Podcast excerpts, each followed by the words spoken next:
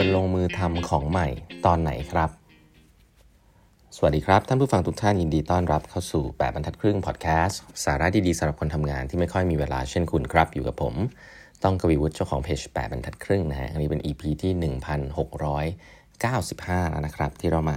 พูดคุยกันนะครับ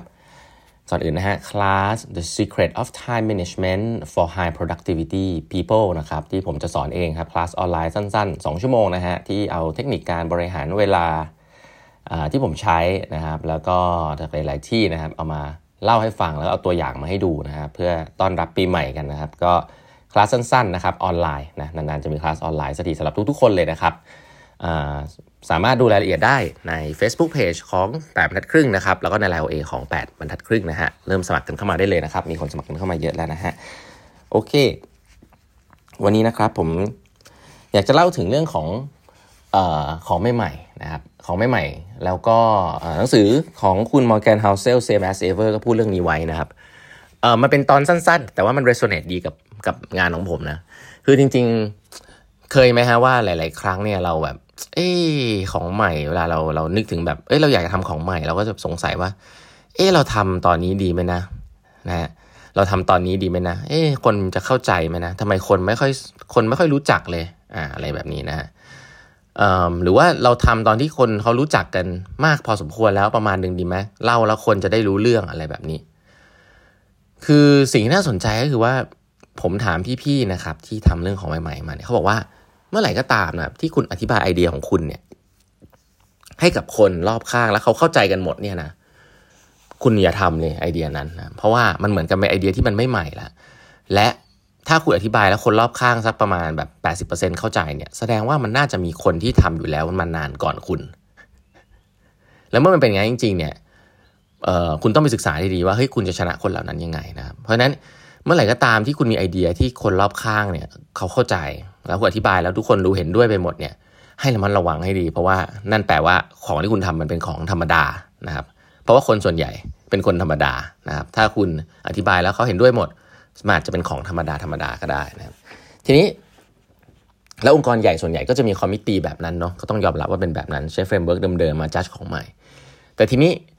แล้ววิธีคิดของ Venture Cap เป็นยังไงนะครับของ Venture Capital นะครับที่เวลาเขาลงทุนกับสตาร์ทอัพที่แบบลงไป 10 ตัวได้มา 1 ตัว ก็ถือว่าโอเคมากแล้ว เพราะว่ามันจะใหญ่มากอะไรเงี้ยมันจะกลายเป็น Facebook หรือ Google อะไรเงี้ยอันนี้คือวิธีคิดเนี่ยเขาคิดยังไงนะครับสิ่งที่สำคัญที่สุดเลยนะฮะแน่นอนแหละเรื่อง market size เรื่องว่าเฮ้ยมันต้องใหญ่อของที่จะทำเนี่ยมันต้องแบบไม่เล็กนะออะไรเงี้ยเพราะว่ามันจะต้องในเชิงของ math ของตัวเลขเนี่ย มันจะต้องมาชดเชยกับสิ่งที่เราเสียไป ถ้าเราไปลงตัวที่มันไม่ work เยอะๆใช่ไหมฮะแต่ถัดไปก็คือเรื่องของ timing นะครับเอออะไรการทำสตาร์ทอัพที่ work เนี่ยควรจะเป็นยังไงนะครับเพราะถ้าคุณทำสตาร์ทอัพแต่คุณทำแล้วมันช้ากว่าคนอื่น อันนี้ก็ไม่ได้อยู่แล้วนะครับแต่อันนึงก็คือเอ๊ะคุณทำก่อนคนอื่นเลย แบบสมมุติว่าคุณจะทำสตาร์ทอัพเกี่ยวกับเรื่อง AI นะตั้งแต่ 20 ปีที่แล้วเนี่ย คุณก็จะเกิดอะไรขึ้น ก็อาจจะเจ๊งได้ถูกไหม เออเพราะว่าแบบเออวันนั้นเทคโนโลยีก็ยังไม่มีคนก็ไม่รู้จัก market ก็ไม่ adopt เนี่ยคุณลากยาวมา 20 ปี คุณคงไม่มีตังค์จ่ายเงินเดือนคนนะเนาะมา 20 ปีโดยที่ไม่มีรายได้อะไรเงี้ยอะแล้วถามว่าเฮ้ยแล้ว AI ถ้าคุณเริ่มทำวันนี้เป็นไง คนก็จะบอกว่าอุ้ยมันค่อนข้างดีนะ ช่วงนี้กำลัง hot เลยนะครับแต่ก็ต้องบอกว่าช่วงนี้เป็นช่วงที่ก็ hot พอสมควรนะคนรู้จักเริ่มเยอะนะครับ ก็เริ่มมีคู่แข่งเยอะครับสิ่งน่าสนใจก็คือว่า เออเวลาเอ่อ VC เนี่ยเขาลงทุนกับสตาร์ทอัพเนี่ยเขาจะพูดถึงเนี้ยว่าสตาร์ทอัพที่ดีเนี่ยมันคือเรื่องของ timing นะเรื่อง timing เนี่ยผมว่าเป็น art เนาะแต่ก็ถ้าถามสตาร์ทอัพที่สำเร็จเนี่ยเรื่องหนึ่งที่สำคัญมากคือ timing นะครับ timing ตอนไหนที่ดีที่จะทำสตาร์ทอัพที่จะทำไอเดียใหม่ๆ timing ตอนนั้นก็คือ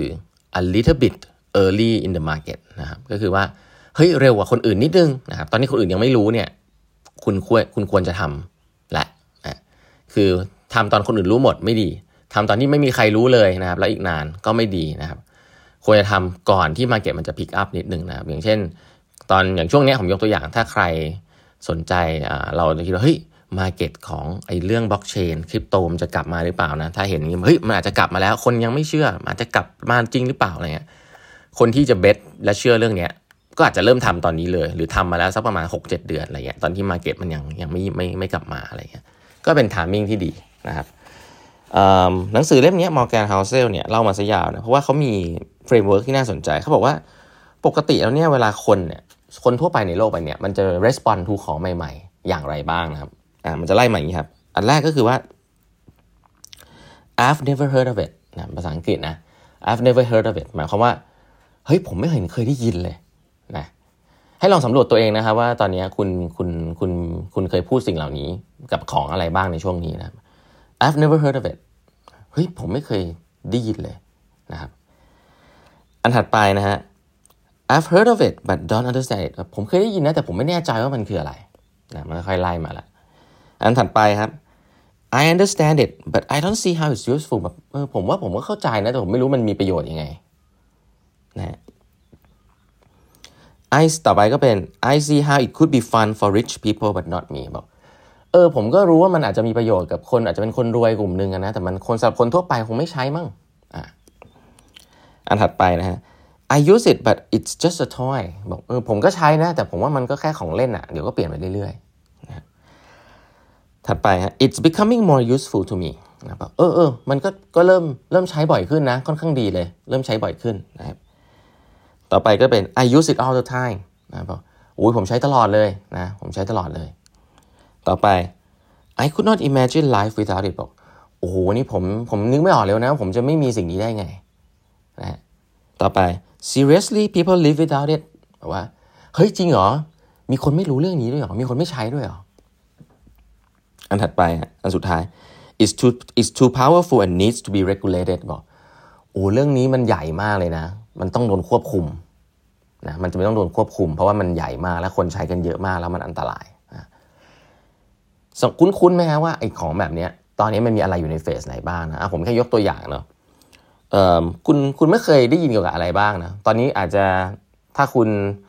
ตอนนี้ก็อาจจะมีเทคโนโลยีเกี่ยวกับพวกยีนตัดต่อยีนอะไรอย่างเงี้ยนะคุณอาจจะไม่เคยได้ยินก็ได้นะเทคโนโลยีแบบใหม่อะไรแบบนี้ ก็เป็นไปได้ก็ใหม่มากนะอันถัดไปคือคุณอาจจะเคยได้ยินแต่คุณไม่รู้มันคืออะไรนะผมยกตัวอย่างเทคโนโลยีตัดต่อยีนที่เรียกว่า CRISPR เป็นเรื่องที่ใหญ่มากของโลก มีคนทำอยู่คุณอาเคยได้ยินแต่ไม่รู้มันคืออะไรเนาะอะไปอีกด้านหนึ่งที่เป็นด้านที่เป็นแบบ I could not imagine life without it อันนี้เนี่ยผมว่าคนรุ่นเราเนี่ยรู้ดีนะฮะ เมื่อวานเนี้ผมมีไปไปไปไปในกลุ่ม mentoring นะครับของ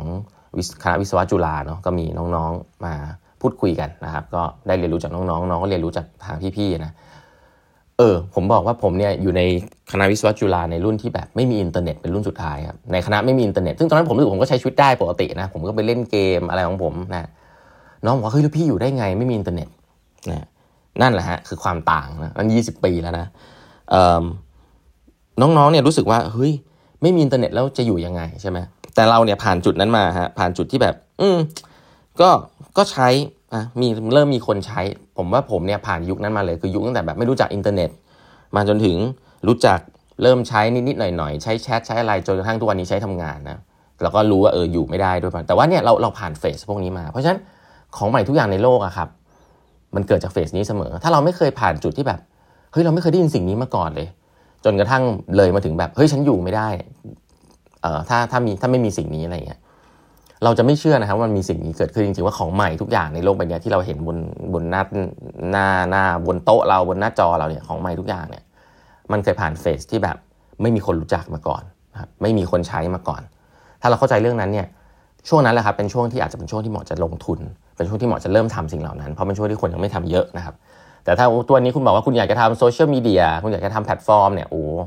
เหนื่อยนะครับเพราะว่าเขาทำกันหมดแล้วนะครับ ไอโซเชียลมีเดียแพลตฟอร์มอย่าง Facebook อะไรอย่างนี้อาจจะเป็นช่วงที่แบบสุดท้ายอะ is too powerful and needs to be regulated ตอนนี้ทุกคนก็กลัวดิจิทัลแพลตฟอร์มจะมีแบบอำนาจเยอะเกินไป คนมันใช้เยอะมี monopoly อะไรเงี้ยก็เริ่มมาควบคุมกันก็จะเริ่มเห็น อันนี้ก็คือจุดสุดท้ายแล้ว ถ้าคุณคุณก็คงไม่คิดจะมาทำอะไรของใหม่ๆแนวนี้ในตอนนี้เนอะที่คนเริ่มจะมาควบคุมถูกไหมอ่า อะไรแบบนี้เป็นต้น เพราะฉะนั้นดูทามมิ่งดีๆนะครับเวลาทำของใหม่เนี่ยเมื่อไหร่ก็ตามที่คุณเริ่มรู้สึกว่าเฮ้ย เริ่มได้ยินมาลางๆเนาะยังไม่เข้าใจมันมากร้อยเปอร์เซ็นต์นะมีคนใช้ยังไม่เยอะ เฮ้ย นั่นแหละคือ sweet spot a little bit early to the market นะครับของใหม่ๆเป็นอย่างนี้ตลอดเวลานะครับวันนี้เวลาหมดแล้วนะครับฝากกด subscribe แบบทัดครึ่ง podcast นะฮะแล้วเดี๋ยวเราพบกันใหม่ตรงนี้นะครับ สวัสดีครับ